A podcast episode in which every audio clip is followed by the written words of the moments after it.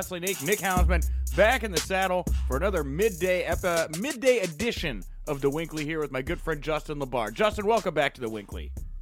Back, back, back in the saddle again. Man, you are back. We're back in the saddle here again. Well, we're going to get to it here. We're going to ride this horse to the Old Town Road, and we're going to do some pro, pro wrestling punditry on the on the way. I think that's how that song goes.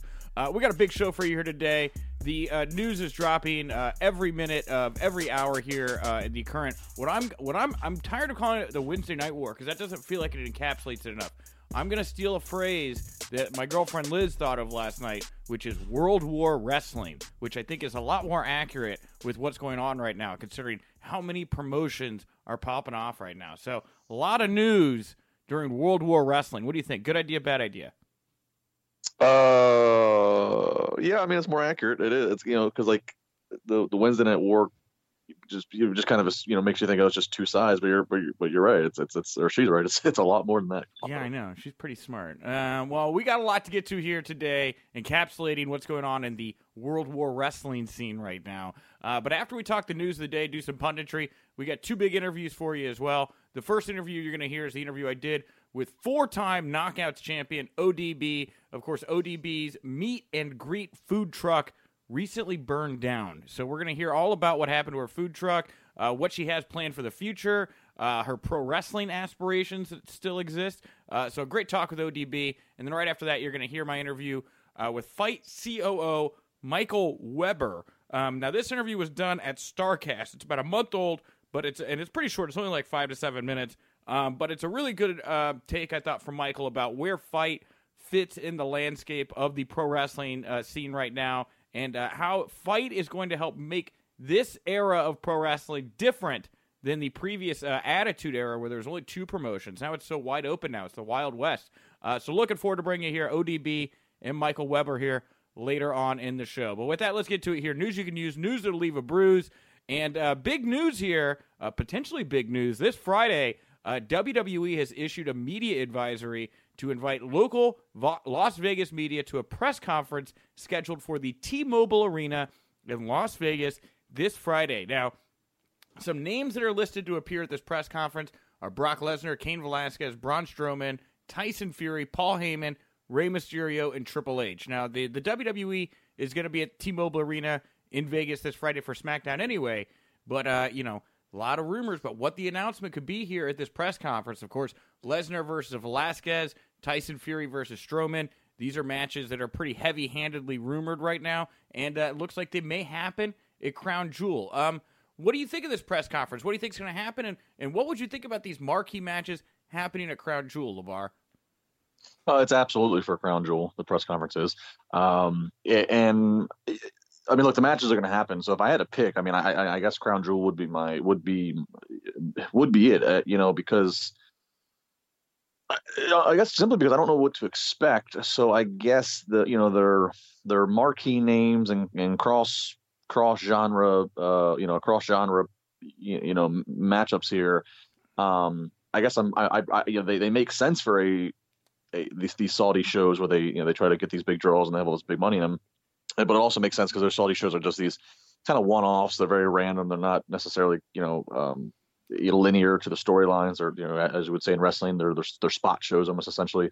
So it's kind of a good place to have them. I'd rather that than trying to build them into a Survivor Series, which I believe is the next um, you know, See, of the regular pay per view, regular events, which isn't until November. So I mean, I'm fine with it. This is fine. Just put it there. Let it be. Let let whatever's going to happen happen. Uh, I, you know, I, I don't know, man. that's that. I, I don't know, man. Well, this is it's pure profit. It's about the money. I mean, you say it's about a draw, but these things never draw viewers. They don't do the eyeballs that other shows do, and we don't even know how the people that get these tickets get these tickets for these Saudi shows. I mean, if you go to the ticket link right now that's on the commercial they're well, running that market. Well, maybe not draw, not... but it, but but but they're but they're big enough name. But you know, obviously the Saudi shows, that the Saudi they they want a, they want a certain significance, and this is significant. It's it's a first time ever both of these matchups. It's cross promotional, mm-hmm. cross genre. So maybe not draw is not the word, but it you know they're not WWE's not giving them something that we could have seen you know last month at uh at a pay per view. I, I, would I would I would go the op. I would hold them off to Survivor Series. I think this is a great chance to build a, a big event here in Chicago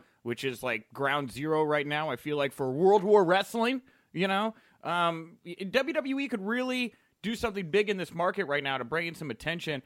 And the, these matches right here, these feel more like Survivor Series bouts to me than a Crown Crown Jewel. You know, you get Undertaker, uh, Goldberg, you get these big names and stuff. But like you said, these are these are throwaway matches. These are pop up matches that don't really tie into anything. These are two matches that are directly tied into major storylines now in the WWE universe. I mean, Velasquez representing Rey Mysterio to a you know uh, avenge uh, Dominic and and him getting beat up you know Tyson Fury showing up at the the SmackDown premiere yeah, and followed but, it up but, on but, Raw. These are real stories, man. Yeah, but these Saudi shows. Look, if, if Velasquez, who knows? We don't. We don't know. If, if Velasquez is only signed just to do a match, and then that might just be it for the time being. And obviously, Tyson Fury is probably just doing just doing this match, and whatever this match is going to even consist of the Saudi shows are perfect because you know what? If it sucks, it's just a throwaway. It's it's it's just it's just its own independent, like I said, yeah. isolated show. You put this on, a, you make this a focal point of Survivor Series, one of WWE's core, longest lasting events. I, I, just don't like that. You know, you want to do something big in Chicago, uh, uh, re- redeem yourself over Seth Rollins and, and the Fiend. you know? I, I, well, but that's the thing is you're going to be playing to a pretty stiff house anyway, and uh, especially yeah, you want that, you want that stiff house to watch uh, Cain Velasquez have his first WWE match and Tyson Fury to have his first pro wrestling match. You want that in front of Chicago's crowd? It, you said it earlier. We don't even know how these people get these tickets in Saudi. They're not gonna. They're not gonna. They're not. They're not gonna start a, a, a you can't wrestle chant. Well, but that's you know? that's the thing is I would I would split the difference here. You know, I don't think you need to put them both on the on the Saudi show. In particular, I just would like to see the Lesnar Velasquez show. I mean, the Fury Strom. I'm, I do not really know much about Tyson Fury other than I thought it was very engaging and hilarious when he just started screaming, "I am the Gypsy King." to close off Raw. I thought that was very cool. Uh, but uh, I don't really know much about this guy. This is this smacks of whatever they used to do with Big Show and the sumo wrestlers or whoever Aki else. Bono. Aki, yeah, Akebono. But the Lesnar Velasquez thing is different to to me because again, I think there's a lot of meat to the story here with Rey, and I really did just I've I've liked what I've seen from Cain, the work he did down at AAA. Um, you know, of course, he can work that that ground and pound MMA style, but this guy can do you know hurricanranas. You know, this guy could hit a six one nine. It's a very it's a very different situation here than the Fury, Stro- uh, Fury Strowman one because again, we don't know what to expect from Tyson Fury. I think Velasquez and Lesnar will probably exceed expectations if I had to guess. Well, then then good for them. But again, and if it does, there's nothing that says. I mean, there's nothing that says they can't, you know, keep building the story and then build to another match that is here domestically. Um, you know, I mean, look, there's, I mean, there's a certain amount of the population here of the WWE universe that doesn't watch the Saudi shows out of protest or out of just the fact that that's, it's on at a different time. I think or, this could be a good match. I'd, I'd, like people to see it. You know, well, but well, if it's a good match, then you can do it again at a, an event everybody is seeing it. And if it's a bad match, if it sucks, if it completely shits the bed, then, then no harm to foul. Then the Saudis still they're not again they're not going to they're not going to you know they're not going to be uh you know if if if if Velasquez loses we riot signs you know what I mean no, well, they'd all get in a lot of trouble there, and that's real trouble in Saudi Arabia. Um, yeah, I just I think of the two matches. I think you could do Strowman Fury at at the, the crown jewel, but I, I me personally, I think the Lesnar Velasquez. I think it's got a lot of marquee value. I think it's a good story. I think you get weeks of build out of this thing. You know, I think about how long they did the build with Mike Tyson going into WrestleMania and why it really resonated so well after weeks of him kind of pretending to be DX and then finally turning on them. So I'm, you know. I, I, that's just my opinion, but you know, again, it sounds like I think you. I think you're right. I think these both are going to be announced for for Crown Jewel on on Friday. Um, and we will have. So I will have somebody on the ground there. Somebody hit me up on Twitter saying they're going. So we'll get some photos. We'll get some on-site coverage of that. We'll let you know what's going on. Um, but let's move over here to Raw. Raw this week. Um, very interesting show. Um, we were following up Hell in a Cell. At least you would think we were following up Hell in a Cell. If you watch the show, maybe you didn't know that. Um, Raw drew an average of 2.334 million viewers, which I checked is just about what they were doing this time last year, right? It really hasn't gone up or down in the past 12 months. This is about the average for what they've been doing. This is this is down uh, 9.2% from last week's uh, Raw season premiere, which was the best episode of Raw since post SummerSlam. Um, the first hour did 2.443, second 233, third 223. So about 100,000 viewership loss per hour there. Not a giant loss. This was actually better than I expected because man, if I tuned into Raw on Monday night and I, the first thing I saw was that Lana Rusev Lashley stuff, I don't know, man. I'd be off to fan. I'd be off to Monday Night Football. It was too weird for me. Well, I mean, I wouldn't say the open was too weird for me, but I mean, just in general, the whole episode just felt like a giant inconvenience. It felt like it was yeah. an inconvenience to, to everybody involved. It felt Agreed. like agreed we're, we're coming off of this Hell in a Cell event that uh, was a, had a lot of backlash around the you know, I mean, look, Hell in a Cell didn't have a lot of build in the first place, except for just the two or three pivotal matches that were announced already, because there was so much focus on the Raw season premiere and, of course, the the, the Fox SmackDown. So, like, the Hell in a Cell was kind of even random, you know what I mean? And and then obviously there was such backlash off of the how they ended the, the Hell in a Cell match with Fiend and Rollins. So then it just felt like this Raw was inconvenient because they didn't want to men- they didn't mention much, and not until at least like the third hour. They didn't when they did a slight recap. They didn't want to mention much about Hell in a Cell the night before. It felt like it felt like that was kind of taboo. Uh, but then they can't really do much otherwise story wise because they're getting ready to shake the rosters up five days later. Yeah. So it was just like an, it was just an inconvenience. I mean, they Yeah. they were kind of actually trying to do payoff. It's, it felt like on some stories that they knew the rosters are like you know like Lacey and Natty doing a last woman stand. I mean, when was the last time you had a last woman? st- Well, but, you know, like to Yeah. do that kind of a match early on Raw. But you know, hey, let's wrap this up because they're probably going to be separated. Right. Um, Right. You know, for the, for the most part, it just felt inconvenient. Yeah, I, I agree. It, it did feel a little inconvenient and very odd not having Seth or Bray Wyatt uh, on the show at all. Um, I think that's why a lot of people were tuning in. But you know, we did get our first. Well, comment. yeah, go ahead. Go ahead. and, and I totally believe, I believe this. Um, I totally believe, based upon the reaction of how Sunday night ended, based upon um, the tweet that WWE put out and then deleted, talking about a rematch at Survivor Series between the two, based upon the fact they obviously had advertised the Fiend to appear on Raw, and hence why they just gave the live crowd just the random Fiend attacking Cesaro moment, just so the crowd could could see the Fiend live. I I fully believe that that the plan to not have Seth and the Fiend on Monday Night Raw that was totally done as an audible the day of in reaction. Like, okay, let's take an extra week here and figure out what is our next step, what is our path moving forward with these two, because uh, you know, not don't try to rush out there and do whatever was originally scripted to be done. I totally believe it was an audible call. Well, here's what's interesting to me. So we got Seth's first comments since the the you know critical panning of the finish of Hell in a Cell. Um, he wrote on Twitter um, on Tuesday, so yesterday, "Survive and prevail is bigger than just what happens between the ropes. Question everything, even yourself, and fight your heart out every step of the way." Hashtag Seth Rollins is not cool. Now, the hashtag there is in reference to a fan who taunted him following Sunday's main event. Uh, had the sign that said Seth Rollins is not cool, and Seth was genuinely seemed pretty upset about it. I think he was upset that he was getting the reaction he was getting. I think he was upset that this fan was trolling him. Um, but what I will give credit here for him on this is something that I see AEW do quite a bit, and that's lean in on it, right? Like you know you're getting this heat, you know that this is something that is saying instead of running away from it, own it, right? And when I sit and I think about what happened on Monday night, and I think about you know the World War Wrestling, Wednesday Night War, whatever you want to call it. Um, I think about how different WWE handled this than the way AEW would have handled this. I think AEW, with their ability to uh, have things thrown at them, have things not get received correctly, but to double down and, and own those uh, things that are creating buzz, good or bad, has been a real strength for AEW. And I think that this Seth Rollins is not cool thing, man, if there had ever been a better night for Seth Rollins to come out and do his Die Rocky Die promo and lean into it, using the Seth Rollins is not cool uh, thing that he had the night before, even showing that clip with the fan, the stare off, stare down, man, I'd have leaned into it. I think running away was a sign of weakness, and I thought I think Seth's instincts here with this kind of verbiage in this tweet was was more spot on than what we got on Monday night. Well, right. I, I agree. I think Seth is in tune with how to handle this, with you know taking the if we want to call it the AEW approach here.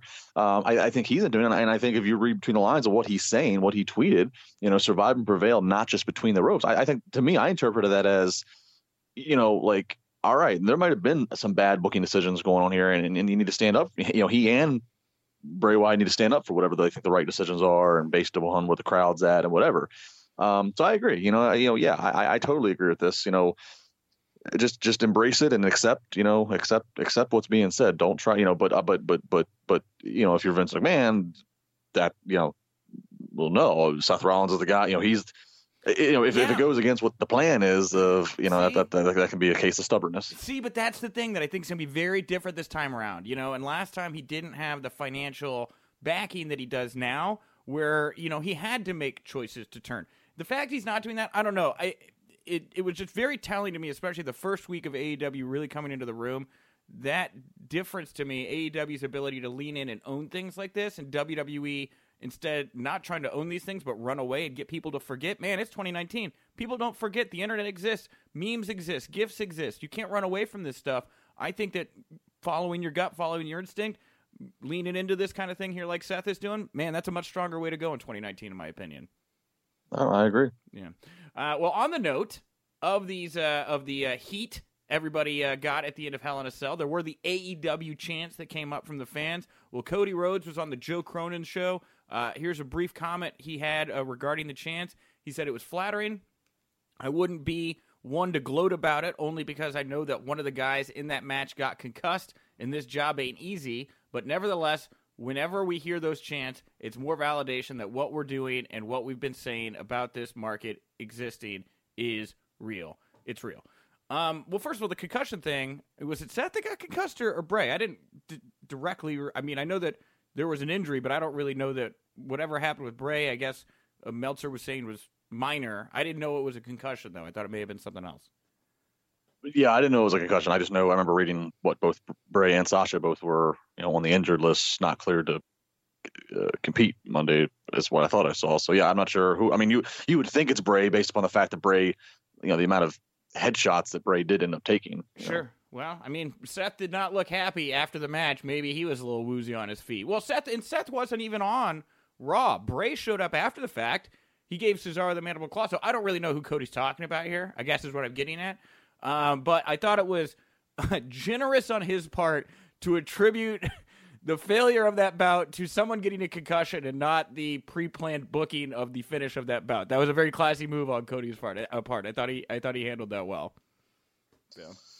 Uh, yeah, it's. Uh, I mean, I, I mean, even me. I mean, I, I, I you know, I, I, I tweeted what, what I think Mindy felt. It got like over two thousand likes uh, after I tweeted it Sunday night. And you know, and I, and I'm one that usually tends to lean, you know, this. I tend to lean more of like, you know, let's not jump so quick to criticize. Let's let's see what the big picture is. Let's see, you know, like let's you know, I, I, try to calm fans down more often than I than, than not. And but I but there was no there's no hiding it. I, I did what the, the, the reaction Sunday night was just it's a, the reaction and the, and the you know I don't care if it's not a DQ the ref stopped it just just, just to completely sanitize a Hell in a Cell match a match where we've seen damn near somebody die to, to to I don't know it just uh, that that was just a horrible way and and, I just hope that WWE does whatever the next move is with Seth and, and the Fiend is um, is is well thought out, better thought out than what that one. I was. wonder. I wonder if there's not some sly reference or something to this on AEW Dynamite tonight. You know, I don't know. Again, AEW is good about capitalizing on this stuff, and their name got dragged into this whole situation. So,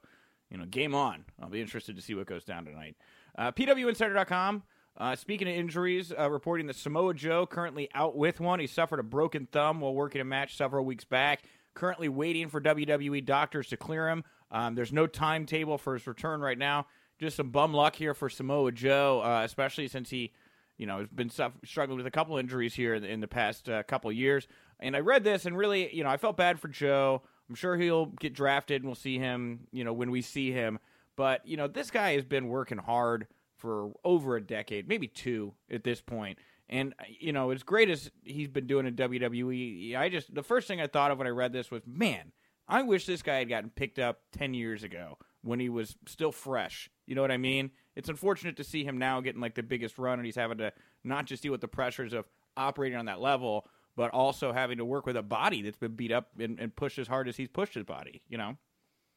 Yeah, I mean, he's he's really failed to get any long term momentum. You know, I mean, he obviously he had a match with Brock. I mean, he's had like little spurts of um, of solid programming, but he, you know, yeah, it just there's been no momentum. And you're right. You know, it's it's it's he's had a he's had a lengthy career, uh, much of it outside of WWE, but it's been a physical career. And yeah, I mean, it's kind of like he's on the he's on the back he's on the back nine. Um, and just he just can't he just can't sustain any any any, any long term momentum of health. It seems he'd be a guy that I think would do really well at NXT. While you're trying, you know, I think you know I said Finn would be good in NXT. Boom, he's there. I think Shinsuke would be good in NXT. Boom, I'd love to see him there. Joe would also, especially a lighter schedule. Um, you know, get to stay in one place. I think Joe would be a great fit for NXT right now maybe him more so than anybody based upon the factors not not so much the booking factors but the ones you just said like the fact that it's you know maybe not as demanding on his body in terms of having to maybe try to work you know house shows and, and yeah you're right not having to get on a plane every every week you know yeah those things might play into where it helps preserve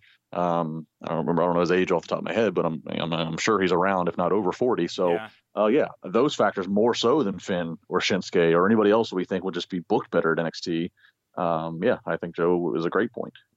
Um, well, another uh, update here on uh, somebody who may no longer be injured on the shelf. Uh, PWInsider.com with an update here about Edge. Uh, WWE Hall of Famer Edge reportedly in your backyard of Pittsburgh, Pennsylvania yesterday on WWE Business. Uh, now, there's no confirmation on what Edge was doing in Pittsburgh, but it is interesting to note that, of course, WWE's Dr. Joseph Maroon is based out of Pittsburgh. What do you think's going on with Edge here, Justin? I could I could have swore that was him that cut me off yesterday on the Parkway. Oh, Um, mhm.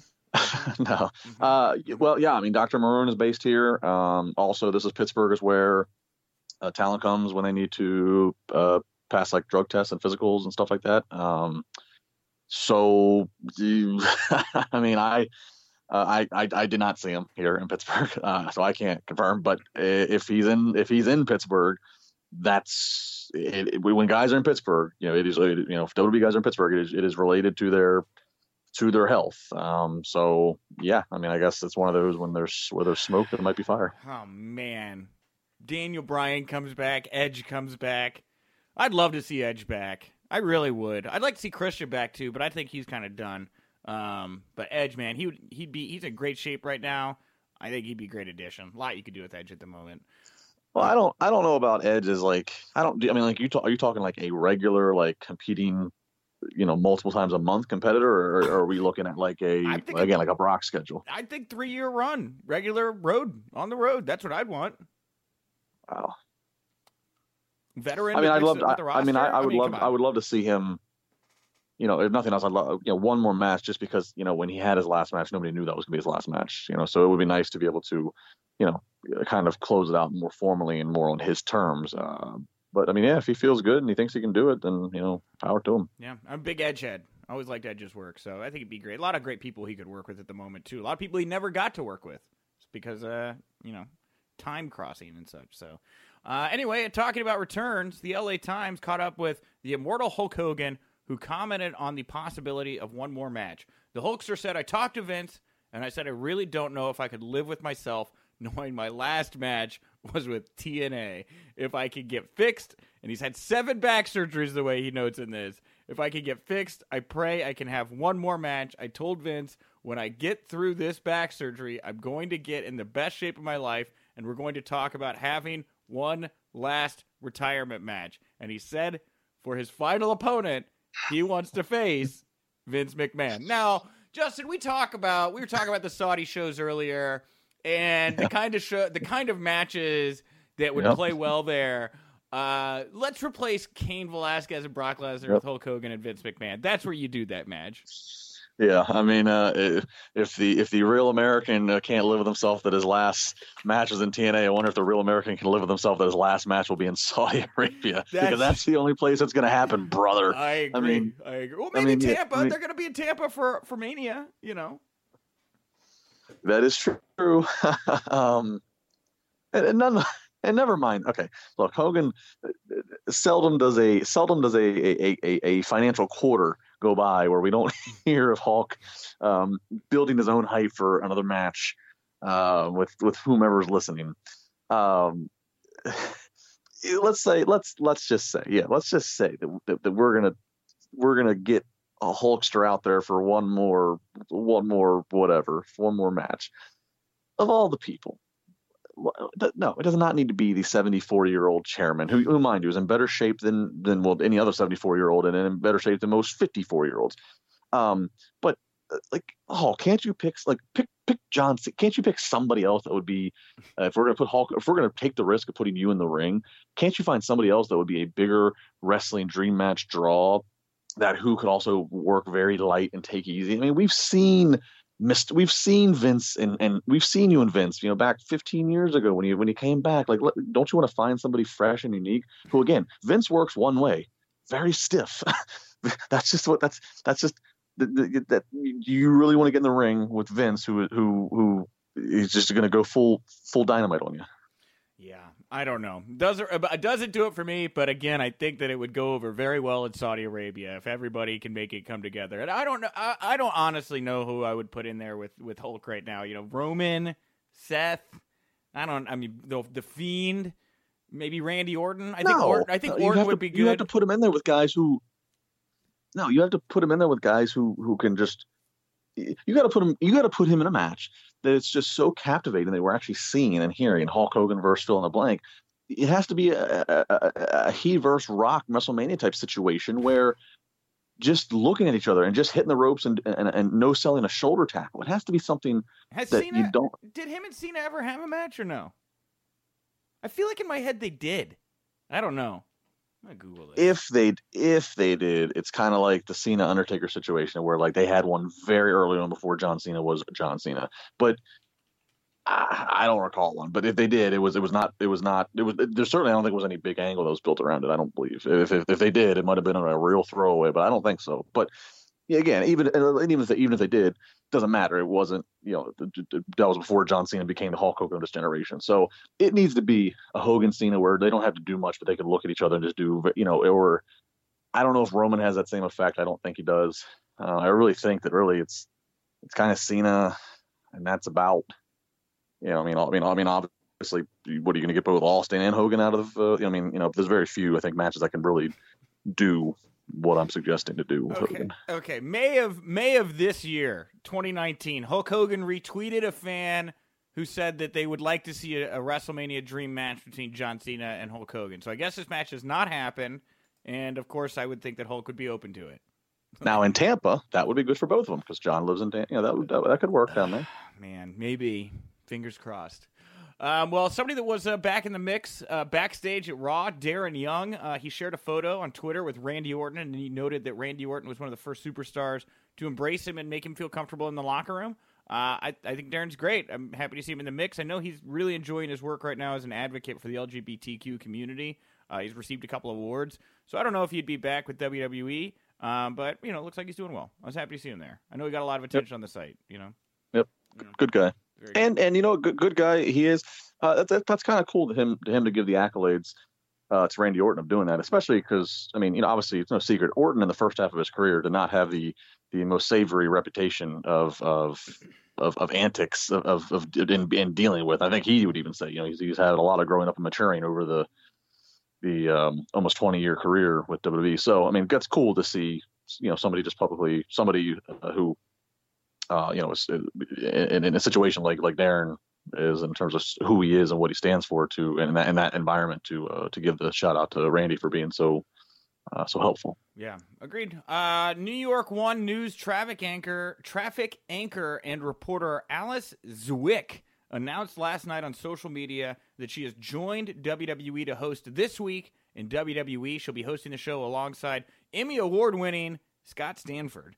Um, I don't know anything about her, but it was a buzzy thing on the site, and I thought we'd give Elise some uh, some love here. Best of luck with you and Scott. Um, and uh, did you have a chance to catch out uh, the NWA Power debut on YouTube yesterday, Justin? I didn't watch all hour straight through, but I did watch. I, you know, but yes, I did watch and pick and you know uh, tracked around. Um, yeah, I, so. Well, well, first off, what do you think? Oh, I watched. Uh, I watched the first five or ten minutes of it. Again, I was kind of busy. I didn't get to watch all of it. Um, but yeah, I thought. It, I, look, it, you know, I think Raj tweeted it out last night. He said it's a combination of Glow and NXT. You know, it's a stylized '70s studio show throwback with some good wrestlers in the mix. I thought it was filmed well. I thought. I think that this is something that will will pick up steam. You know, I checked this morning. I think it had done like 150,000 views on YouTube overnight or something like that. So there's definitely some interest in it. Uh, I noticed the comments section was was lit up, so we'll see if they can carry it on. I know Corey Graves seemed to have liked it. He tweeted out uh, checking out NWA Power on YouTube right now. Really fun throwback presentation, old school in a good way. Just something different for the marketplace right now, and that's you know fine. It's a very cluttered marketplace at the moment. Anything you can do to stand out, I think they definitely did that with this. You know.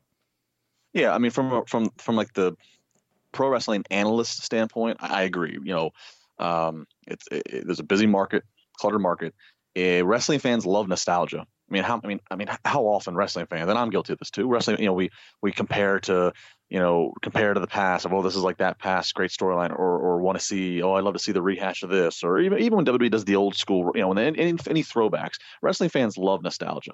So, um, so that this this this this triggers that. This triggers to a this definitely triggers to a you know a a you know mid 30s or 40 year old and older who who you know remembers watching uh, this style of presentation, especially if you if you if you grew up towards the South or, or you know or grew up in a market that that, that got that got the NWA or, or had his own territorial show.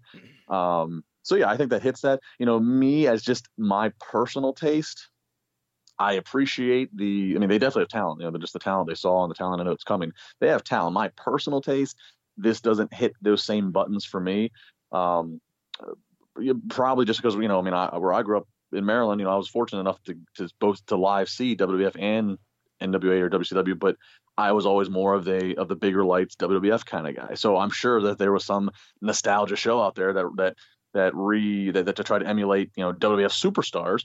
It would or prime time. It would probably trigger a little bit more to me because of the nostalgia factor. But I think great job by them. Um, looks like it's got a good presentation to it. You know, good for for for Lagana, Lagana and um, and Corgan and everybody involved in it um, yeah, so stand out. Let's see what happens. But I, again, I, am I'm, I'm always more of the bigger lights kind of thing, and, and it's also tough when you put in the comparison. It's like, yes, this is a small studio show, very intimate, but you have to make sure that it doesn't start to be, look too too low budget to where I think it's a Southpaw regional spinoff, which is supposed to be, yes, you know, it did. It, it's just it did feel like a little NXT, Southpaw, absolutely. Yeah. Yeah, you know, like like I mean NXT. I mean, for all intents and purposes, NXT, and I, I've said this, I said this for a couple last couple years. NXT, for all intents and purposes, is a studio show with a million dollar budget. But this, and obviously on purpose, the parody that is Southpaw Wrestling, is is meant to look a little more primitive. And I think there's a fine line between hitting nostalgia and then looking to under budget. So if that makes sense. Yeah, uh, agreed. Um, so uh, yeah, we'll we'll see how uh, we'll see how it plays out here. You know, it is it's going to be risk reward here. I don't know how much they put up uh, producing this thing. I don't know how much money they're making back on YouTube right now. I think the the hope would be that you know a, a network or an executive sees this, they like this, they see that it's doing you know six figures on on YouTube alone, and they they put it on an AXS TV or a, or a WGN. I think that would be the end game here, but uh, we'll see. Uh, TMZ Sports, uh, great story here. Uh, rapper, multimillionaire entrepreneur Master P has been announced that he is the new owner of House of Glory Indie Wrestling, uh, the the independent wrestling promotion. Now, Master P, of course, appeared for WCW during the 1999 feud between the No Limit Soldiers and the West Texas Rednecks. It was announced today that he is taking over House of Glory, which is the New York City indie fed that was launched in 2012, run by the Amazing Red and Brian XL. In a couple comments Master P had to TMZ Sports about the acquisition, uh, he said, Vince McMahon you in trouble because I'm about to take over everything. He then also said, taking hip hop to a whole different league, HOG, House of Glory Wrestling. I'm hiring all the top wrestlers. Come over here, WWE, come over here to us. Thoughts? what a time to be alive. this is so great. I'm so actively trying to get this interview with Master P right now to talk about this. It's not going well. But man, Master P, you taking this guy seriously? What do you what do you think of Master P getting into this? Well, well I mean, look, if he if he if if, if he is now if he's bought and he's now in charge, I mean, look, because the House of Glory is a legit promotion. I know people that work for it. So I mean, it, it's a legit, good, thriving promotion in, in that in that in that market. So, I mean, I don't know what kind of money he's putting up. I don't know what kind of money he has so I'm not sure that, that that's kind of like the biggest first question is like, okay, like this is, I mean, you know, like what kind of resources is he going to have? But I mean, good, I, I, guess, I guess good for him and House of Glory. How much do you think Master P is worth? I just looked up his net worth. How much do you think he's worth? Uh, I don't know, five million. I don't know. He is worth two hundred million dollars, Justin. What? What? How did? What? Where did he make two hundred million? He's an entrepreneur, and he's Master P. It says at presently it is known presently it is known by the name of No Limit Forever Records, having gained immense popularity in his musical career. Master P is also the CEO of P Miller Enterprises. As of 2019, Master P's net worth is roughly $200 million. That's way more, and that makes me take this way more seriously. That this man has $200 million. I mean, good for him. I, I, I mean, great for him. Uh, I mean, you know, obviously it's not Tony Khan billions, but that's still you can do a lot with you. You can do a lot with two hundred million dollars, hundred percent.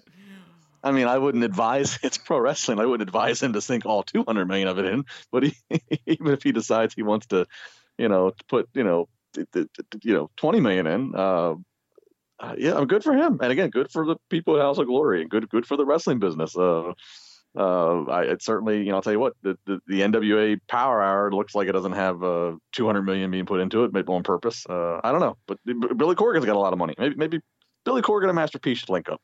Man, I tried to put Billy together at the Insane Clown Posse, and that did not go well. That's a story for the book. Uh, I, oh, geez, I, I, I'm so shocked that those two parties didn't didn't jive well. ICP was down. Billy mm, killed it. Uh, New York Post reporting uh, the XFL has settled on their announced teams on the ESPN side. You're going to get Steve Levy, Dan Orlovsky, and Pat McAfee. Uh, on Fox, you're going to get Kurt Menefee and Joel Klatt. Um, according to the report, Fox had interest in Gus Johnson, but due to his commitment to college basketball, schedules didn't work. No yet, no word yet on who will host the FS1 and ABC games. Uh, I, I have seen Kurt Menefee. Uh, obviously, Pat McAfee I know very well. I'm very happy for Pat. But you're a sports guy. I know you deal with a lot of commentators. Do these names pop out to you? Do you, do you have any opinion on these these XFL announced teams? Yeah, it's got legitimacy. You know, Kurt Menefee is the guy who, if you watch, if you watch the NFL on Fox on in the fall, he's the one who hosts uh, the pregame and the halftime show in the studio. Um, obviously, Pat McAfee has legitimacy as being a former player and definitely crosses over and hits the wrestling crowd.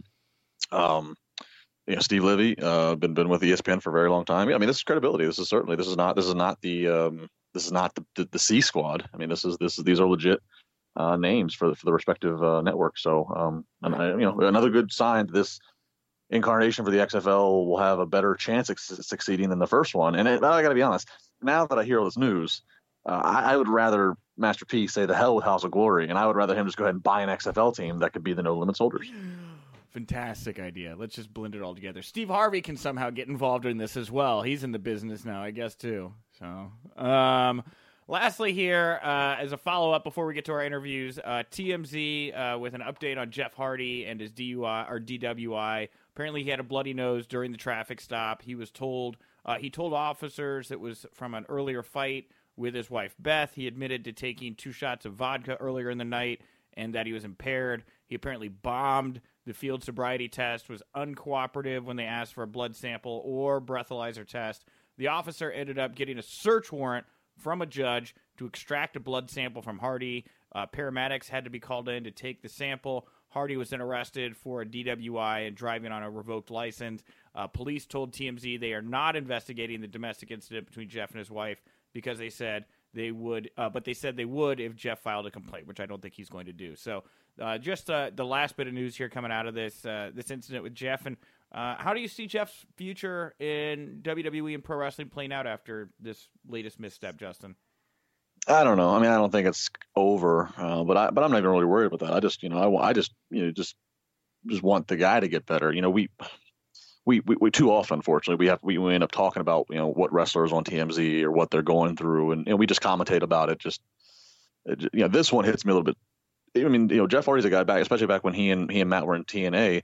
Um, you know, Jeff's a guy who uh, when his oldest, it was just his, his oldest daughter at the time. You know, Jeff and his oldest daughter and his wife, you know, they they we were at lunch playing with my daughter, my firstborn, who was young, and like I've gotten to know Jeff and obviously his brother Matt to um, you know gotten to know him better than, than most other wrestlers I've gotten to know, and and he's and just a good guy, good family from the time I've been around him. Obviously, everybody has you know, every, you know nobody's perfect. We don't never know what's going on behind the closed doors. Everybody has bad days, so it just breaks my heart to hear and read this. You know, just keeps piling on. You know, it was, it was the the Myrtle Beach thing in the summer, and then now it's this, and I just you know just want the dude to get better because he's a you know, obviously he's a great performer, but never mind that. He's he's a dad, he's a husband. Just just get better, man. My guest at this time is a four-time Impact Wrestling Knockouts champion. It is ODB. Bam. Bam. Yeah. Well.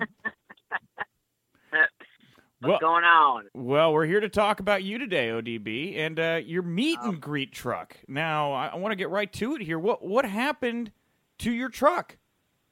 Uh, shit, not much of a meet and greet going on right now, but uh, yeah, it's um, it's, it's been a little over a month now, and you know my food truck's been a rocking and rolling, especially this year. It's really taken off, and then one night got a little phone call around midnight, man, and saying my food truck was on fire. I'm like, all right, don't stop messing with me, you know, and so uh, I went in.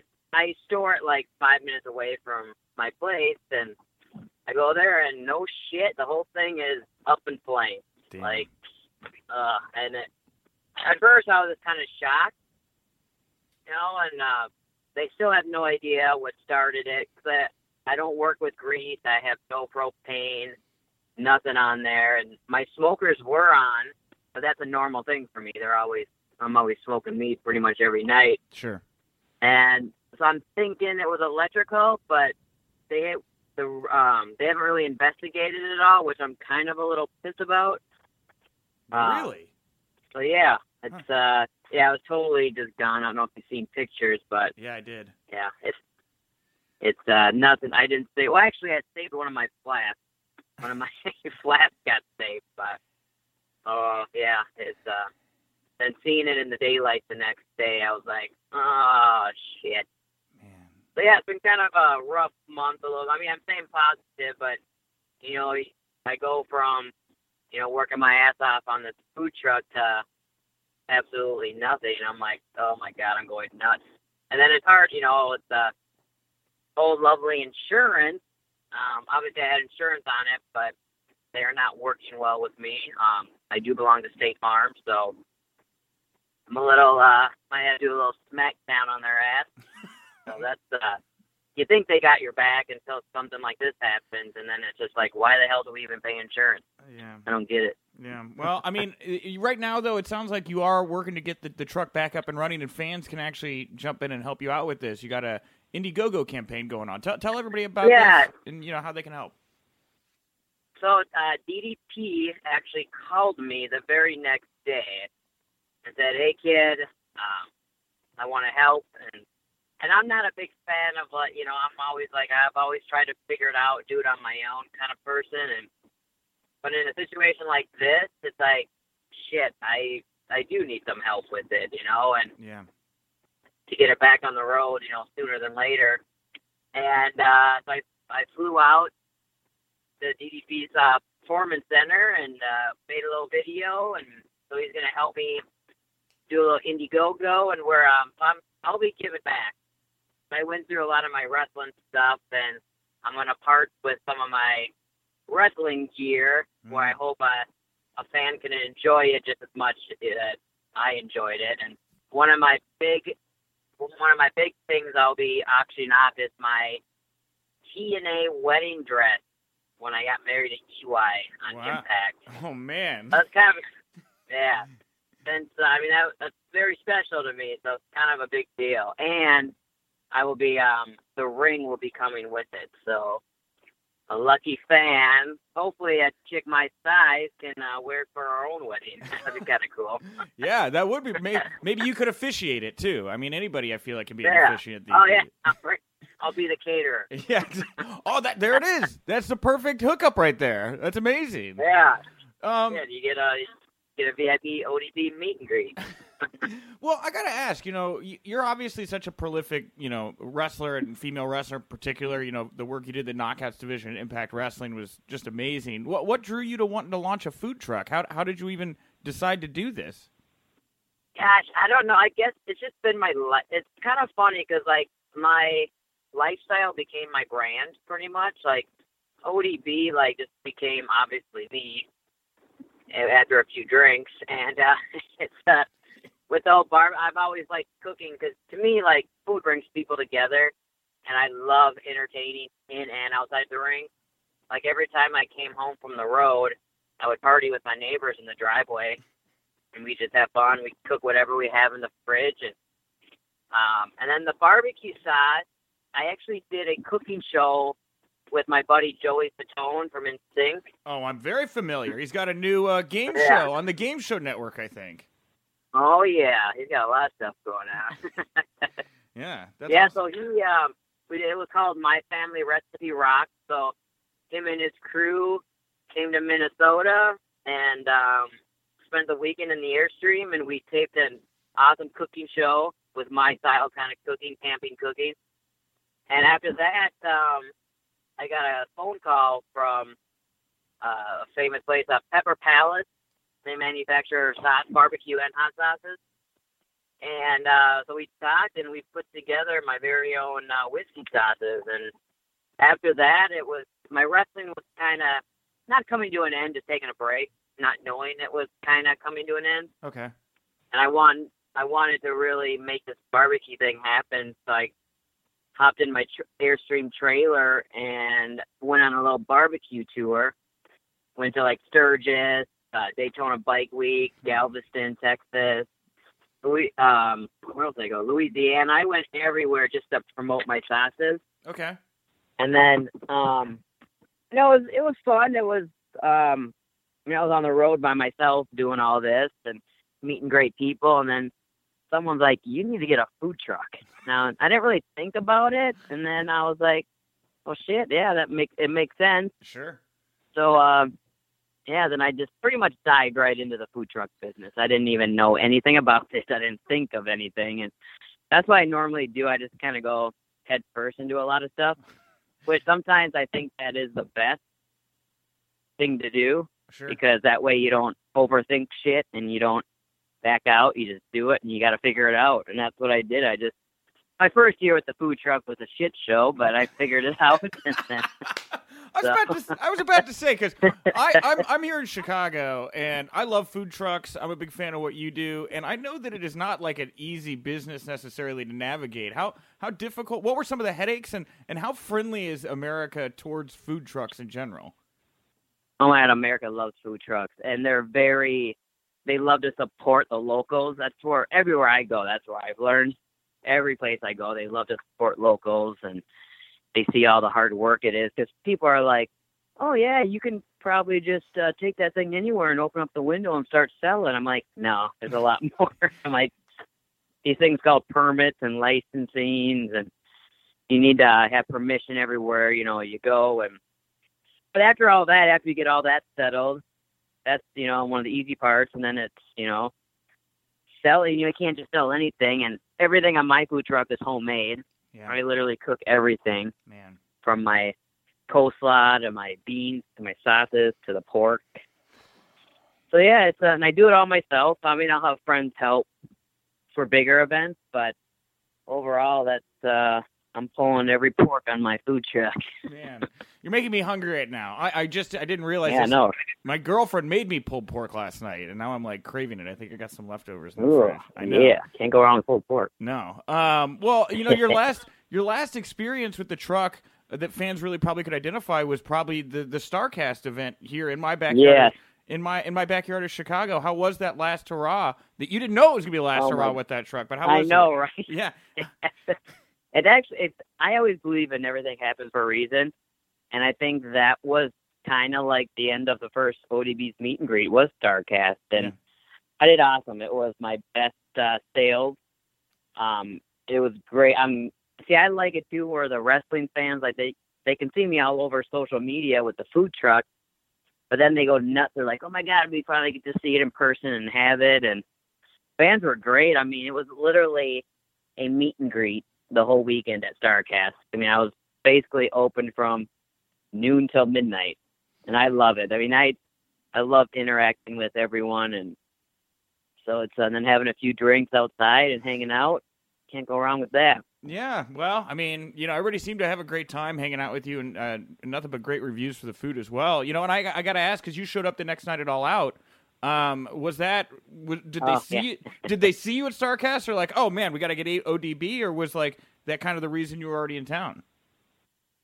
Oh, with the whole AEW thing. Yeah, yeah, Yeah, um, we've talked and um, about other stuff before about bringing the food truck, you know, to other shows, and it kind of worked perfectly with uh, me already being there and having the battle royal. and- yeah. Because a lot of people just don't think I want to wrestle anymore. I didn't. I've never said I don't want to wrestle. I just you know was focused on the food truck. But shit, I can still. My outfit still fits me, and I can still go. So Yeah. why not?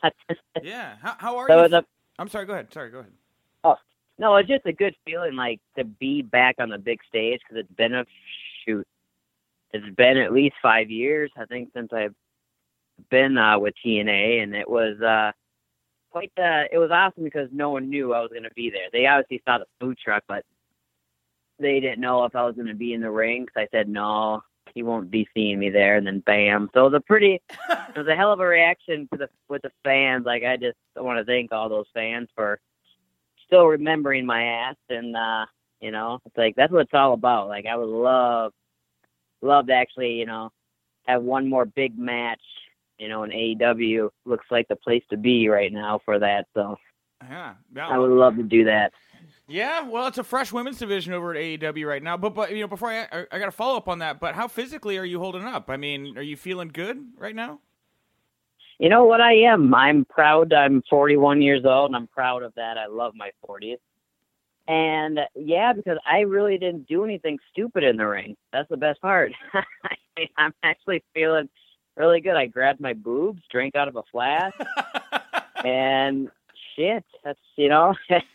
so it's uh, I feel sorry for some of these kids that are doing all this crazy shit, and they ain't gonna be walking when they're 41. But yeah, I'm uh, I'm actually very healthy, so I'm uh, yeah, I'm good to go. Yeah. Well, what what was it like being in that casino battle royal? Was there anybody in particular that you enjoyed getting to, to mix it up in with there? Because that was a mix of people you'd worked with, and I'm sure some new faces as well. Yeah, a lot of girls um I've never even met before. Um but I did um God, it was honestly it was great to cuz I've never been in a ring with uh Jazz before. Yeah. Well, we've been in like the indies and stuff but never on the big stage. So that was cool. I think it was me, her, Nyla and Kong with that face off right there. I was like, now this is a moment. I think uh I think us four could really uh put on one hell of a show. So I would, I'd actually like to see that. Yeah, I think. Well, I think a lot of people would like to see that. You know, Nyla or Jazz. Well, first of all, Jazz. That's really cool. I was going to ask you about what it was like seeing and working with Jazz there because I couldn't think of a time that you guys had really shared ring space together. But also Nyla Rose. Yeah, N- Nyla Rose is Yeah. really catching on right now. What do you think of Nyla? I think it's awesome. She's oh my gosh, she's an awesome person outside the ring, very respectful. Um, so yeah, she's. Uh, I'm really glad that she's given this opportunity right now, and she's taking it, you know. And Yeah. so I like it where, you know, she's you know a big girl, but it she's using it good, you know. Like, and there's not a lot of us out there that. So I think uh, I think yeah, this is a big opportunity for her, and she's she's rolling with it. So she's taking it and doing her own thing. Yeah. Did you get a chance to catch her match with Riho from the Dynamite debut on Wednesday, where they crowned the women's champion? I I actually did. I actually caught it the next day. Yeah, that was a hell. Yeah, that was very, very hell of a match, and it's uh, yeah, I didn't know what was gonna happen there. So yeah. it's cool that they started. You know, they they set the bar now for the women's division AEW. So now it's uh, time for ever all those chicks to step it up. yeah, well, I mean, step it up, step step it up, step up. You know, you say that this is a Yeah. place you think that you would maybe like to see yourself. Is are those talks continuing? Is there a chance we do see you wind up in AEW? yeah, you never know. You know, keeping. I got other. I was. I'm not can't say nothing about this opportunity coming at me, but there's another opportunity that came at me, and it's about wrestling. So hopefully, uh, it'll open doors for other stuff too. So, because I'll be taking. I'm not taking a break from the food truck, but rebuilding is going to take a while. And uh, so while I'm doing that, rebuilding, I, I will be getting back in the wrestling ring for sure. Hmm. Well, that's nice. Yeah. That's a nice little tease. Uh, well, it's a busy. it's certainly a vibrant time for pro wrestling, and I feel like you know anyone with name value, which you have right now, is definitely a commodity. You know, you were a part of Impact Wrestling when they tried to go up against WWE. Um, didn't really, Oh, yeah. didn't really have the, the same success that AEW had. What did you make of, or what did you, how did you react when you found out that AEW kind of handedly beat NXT in the ratings this past Wednesday? Yeah, that's pretty badass. I, I like it. I like. I mean, all those guys that are in AEW right now, I've worked with. You know, like with the Young Bucks and Daniel and Frankie, and it's just and Cody, and it's just awesome to see those guys develop something. You know, and it's I love it. And it's all about the boys. You know, well, obviously the fans because the fans want to see all that, and it's just it's awesome that they're it's it's hard. Yeah, it's it's fucking awesome. That's all I gotta say. That's good. That's a nice headline. I think I, I think I can sell my boss on just that right Yeah. there. ODB thinks this is effing awesome. I agree. I think, Yeah. I think a lot of fans do. But, you know, it's not just AEW, WWE. You know, you were with TNA, you know, like you said, up until about five years ago, four Mm-hmm. knockouts title runs. I mean, what do you think of the current knockouts division over in, in Impact Wrestling? Shit, I don't even know anyone there. I haven't. I don't. I don't pay attention to uh, a lot of it right now. Um, so I really can't tell you who's even uh, there. Sure. Is that kind of sad? I don't know. it's uh, definitely. I mean, that's a different era. Um, all these. And there's times where I can go backstage. I'm like, shit, I don't know a lot of these people. Yeah. Um, Yeah. Well, you know, when you get out of the loop sometimes, and Yeah. but, but yeah. Well, it's a totally different company now, right? Well, first of all, it's not even TNA now; Yeah. it's Impact. It's like different ownership. But I just didn't know. I mean, as a former Knockouts champion, if you would have taken a look at their division right now, because it's a pretty good little division rate they've got at the moment. Well, Uh, that's good. They're keeping they're keeping the knockouts alive. That's Yeah. good. Well, Tessa Blanchard, Jordynne Grace, hard to argue. Two top talents right there. Oh, Tess. Oh, yeah. I've never been in the ring with her, but yeah, she's a hell of a hell of a wrestler. Yeah, absolutely. Uh, and I also wanted to ask you while I had you here, of course, you brought up your wedding dress, which you're going to be auctioning off with the ring to help bring back the meet and greet truck, which I'll bring back up here at the Yeah. end. Uh, but Eric Young, you know, he got picked up by WWE. They haven't really done a whole lot with him uh, up until Yeah, this what point. the hell? Yeah, talk, talk to me a little bit about it. What do you think of EY, and you know, what do you think of them kind of dropping the ball with him over in? WWE? I know they kind of like. I like the I like the serious but funny EY, but I think he kind of needs to like maybe bring that back. Um, I know it's hard to tell WWE, hey, this is what I want to do, but um, it.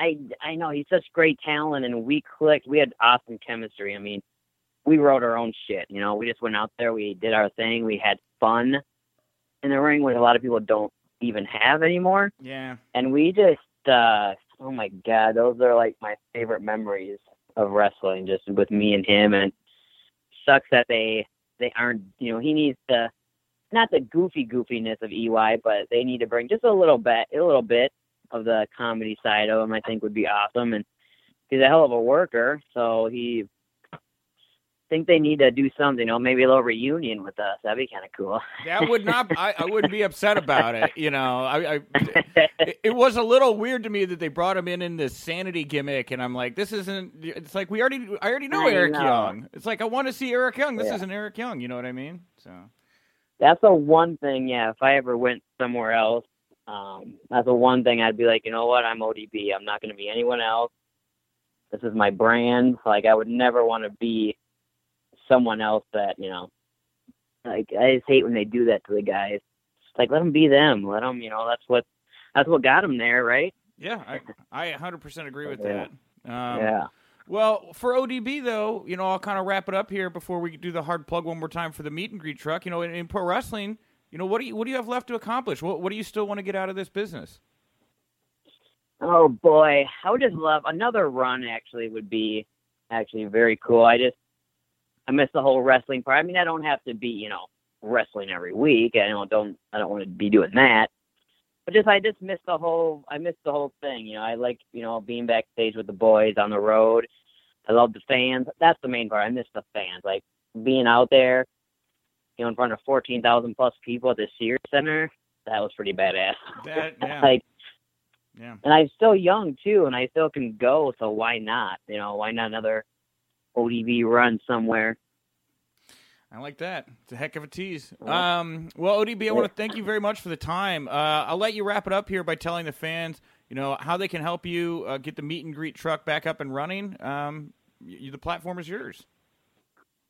All right, well, let's get this ODB's meet and greet two up and running. Two. I need all your guys' help. Oh yeah, it's gonna be called the two. Okay. ODB's one, uh, the meet and greet. The first one, it's not dead, but you know, it's time to redo everything. So uh, ODB's meet and greet two will be coming soon, but I need everyone's help. I need every all the fans, the wrestlers, and I will be giving back. So when you donate, you can possibly get my ODB wedding dress from the TNA days, some barbecue, hot sauce, uh, t-shirts from the food truck, and you can go follow me on um, Instagram, Twitter, Facebook. It's at the ODB Bam. I'll have all the information on there. Hopefully within a week or so. So hopefully it'll be coming out soon, and we can get this uh, ODB's meet and greet two up and running in a few months. Be a hell of a meet and greet. Uh, thank you so much to ODB there. We're about to throw to the FITE COO, uh, Michael Weber. I just want to let everybody know uh, we did have a connection issue between the microphone and the camera during this, so you will hear a little bit of static during the audio with uh, me and Michael here. It's not terrible, so I'm including it. But if it's too much for you, just skip ahead seven minutes. You can hear Justin and I at the end of the show. But here he is FITE COO Michael Weber. It's me, Nick Hausman, here in the bowels of Starrcast right now for an interview with the COO of FITE.tv. It is Michael Weber. Michael, thank you very much for taking the time today. Thank you so much for having me. All right, you are here at a Starrcast. How is working with Conrad on this one different than the Starrcast you've done before? Well, working with Conrad's been great. Uh, he's just man, he's just got great ideas. Knows the people, knows how to get stuff done. He knows how to lead people to put together a very organized event. But what's been good about this event is now this is the second time now, even after three, that we're back in Schaumburg Hyatt. The Hyatt's been really good people to work with. They take care of us, and this is a relatively small uh, Hyatt hotel here. Yeah. But essentially, if you're not a wrestler or a wrestling fan, you're not staying in this hotel. You know, it's hundred percent all about wrestling. I've never really actually seen that all the years I've been around this business for uh, uh, uh, wrestling to completely take over a fairly prestigious uh, hotel. Yeah, absolutely. You know, and they took it over in such a big way this year. One of the big panels, CM Punk this year. You know, he's getting a live microphone. Everybody's buzzing about that. It's gonna be a fight. It's gonna be on traditional pay per view. What do you make of the buzz around this big Punk panel? Well, the CM Punk thing, I've unfortunately, while I've had a chance to work with almost everybody in the business, I actually never met him. Oh, But I'm really excited to see him because he's kept people guessing. What is he going to do next? You Yeah. know, and he left WWE while he was on top. He was the hottest thing going, and and I think that's really good though. I mean, because there's that intrigue, and that's why we're everybody wants to see this event because he hasn't really done anything like this yeah. to this level, and that's also one of why we reasons why we put this on regular pay per view. The satellite trucks roll in tonight and gonna be ready to go for it. So we're very excited about that one, and that is while we got some great panels right now. Yeah. Um, that's when everybody started. I got to make sure I see that one, and it is the finale of our 11 shows that we're doing this weekend. Yeah, it's gonna be a big one, you know. And there's a lot of great talkers here at FITE.tv. Somebody I know you're really passionate about. Why don't you let me know just you know kind of what you think of MJF? I know he's somebody that's grabbed a lot of people recently. Well, in all seriousness, I've never seen anybody get such a reaction at such an early age. Again, I've had the experience and opportunity to work with so many different people, but most of the times, guys are in late 20s, early 30s before they really hit their stride and become big news within their organizations. There, and I think he just turned 23. Yeah. You know, and think that's right. He's a great guy. He's, and you know, um, he knows how to get a reaction out of the fans, and you know what? He actually is a fairly good athlete, which always helps. Yeah, absolutely. You know, and we talk about, you know, we're talking off the air about how long you've been doing this 35 years. You've worked at an executive level at pretty much every major promotion of pro wrestling. Can't hold a job. Yeah, well, you know, it's fine. You know, it's the gig economy, right? Sometimes you're an executive at one major promotion, sometimes you're the executive at the other. But you know, you you saw the last war, right? You saw the last generation. How do you think having a FITE.tv is going to differentiate this era of pro wrestling from the previous era? No, that's a great question. So yeah, I did go through. Uh, I was at WCW when we had Nitro, obviously against head to head of Raw. I was there all 83 weeks uh, and more, and that was a pretty cool time because between the two of our companies, between WCW, we actually grew the whole category. Okay. You know, more wrestling fans, but there was and there was independent wrestling there. Nothing like it is now, though. And with FITE, you know. Um, GCW is a great example. They're they have an event this weekend. They're a great company. They've been on our platform for about 13, 14 months now.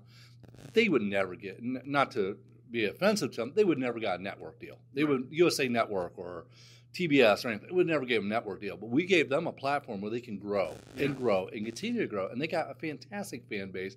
They put together some crazy shows. I want to buy stock in fluorescent light tubes.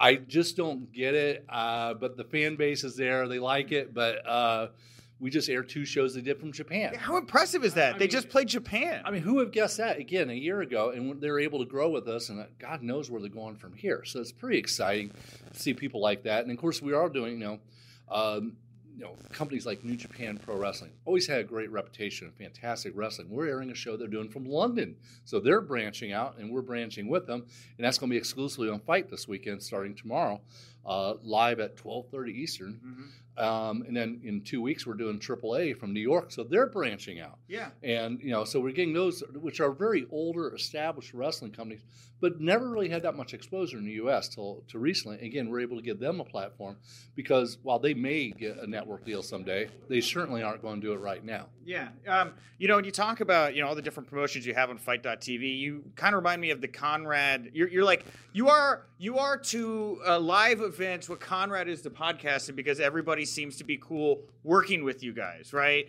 How hard is it to juggle the the egos in the room having all these big entities all wanting to use your platform? Well, it's sort of nice. I mean, when it's all said and done here, I have do have good relations with people. I've made an effort through my whole career not to burn bridges.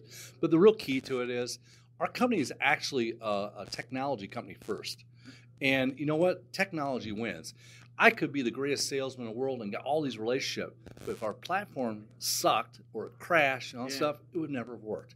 And fortunately, these guys I work with, and uh, they've been working on this for seven years now, and continuously keep enhancing the technology to be better and better uh, for streaming, recommendation engines, so you can do a good search and find out, hey, if you like GCW, you might like Southern Violence, you know, uh, wrestling, which is A logical conclusion, yeah, yes. or, uh, and you know, we got this little show called AEW All Out. You know, Uh, well, it's not available on FITE in the United States, but we're going to do bang up business around the world. It's available everywhere in the world right now Yeah. through through FITE, which also we become a good partner of companies that it, now they can see our programming or their programming around the world, Yeah. anywhere Wi-Fi works. 1.6 million subscribers. Is that right? That's absolutely correct. Is that more or less than the WWE network? Not that it's a contest. He's, uh, I think I, last time I saw, maybe they're at 1.59. So just a little bit more? All right. Anyway, any, anything you want to plug, promote, put over here for FITE before we wrap it up? Well, I don't know. I'm trying to think of all the shows I can promote, but uh, I have 69 shows scheduled for the month of September. But a couple of them are pretty damn good. So just I watch mean- all of them, is what you're saying, yeah, right? yeah, please watch them all. Uh, I mean, you know, you you know, got Ken Shamrock has a wrestling background, but he's getting into the bare knuckle, which is another new area. He's got the Valor bare knuckle. I That's saw the sign for that. Yeah, September 21st, live on FITE. But and what's interesting about that too is bare knuckle is something that started June 3rd of 2018. Yeah. So 15 months ago, there was no such thing as bare knuckle fighting, and it's one of our top uh, watched programs now. I talked to Paul, and I know that they're like, you want him to leave, right? Am I trying? You trying to pull him out? Oh, okay, never mind. Okay, well, I was going to say, I talked to Paul Lazenby about this. He was like, he likes the bare knuckle fighting because it's like there's more respect for the punches, right? Because you know you're going to hurt your hand when you make contact with the face, right? Right. I mean, the bare knuckle fighting is pretty cool. It's actually well organized shows, which I was impressed by, and it's good competition. And you say, "Oh, bare knuckle fighting, that's gonna be a bloodbath." Well, you want to watch bloodbath? Go watch GCW.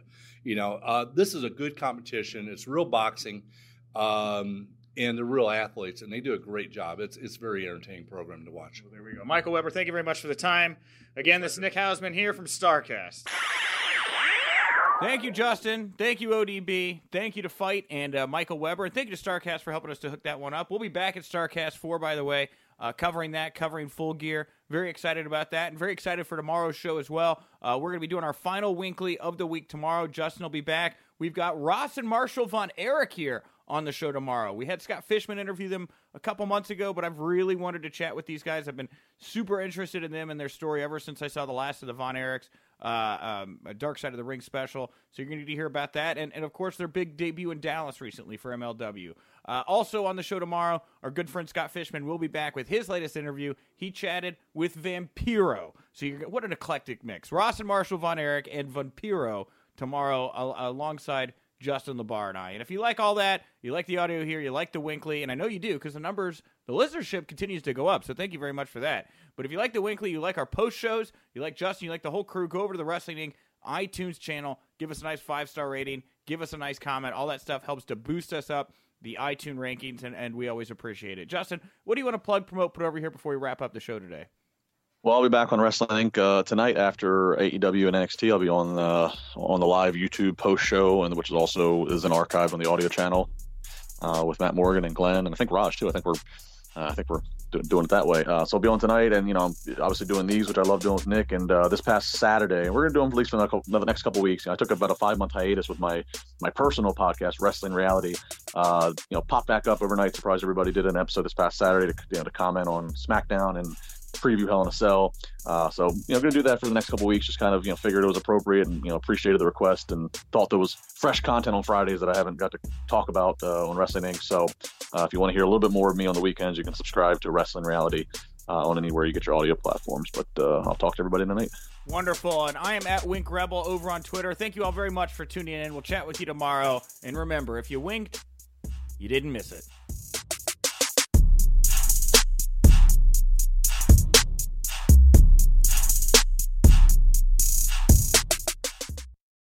You know how to book flights and hotels. All you're missing is a tool to plan the travel experiences you'll have once you arrive. That's why you need Viator. Book guided tours, activities, excursions, and more in one place to make your trip truly unforgettable. Viator has over 300,000 travel experiences to choose from. Everything from simple tours to extreme adventures and all the niche, interesting stuff in between. So you can plan something that everyone you're traveling with will enjoy. Real traveler reviews give the inside scoop from people who've already been on the experiences you're considering. So you can plan with confidence. Free cancellation helps you plan for the unexpected. And 24 7 customer support means you can travel worry free. Download the Viator app now and use code Viator10 for 10% off your first booking in the app. Find travel experiences for you. Do more with Viator.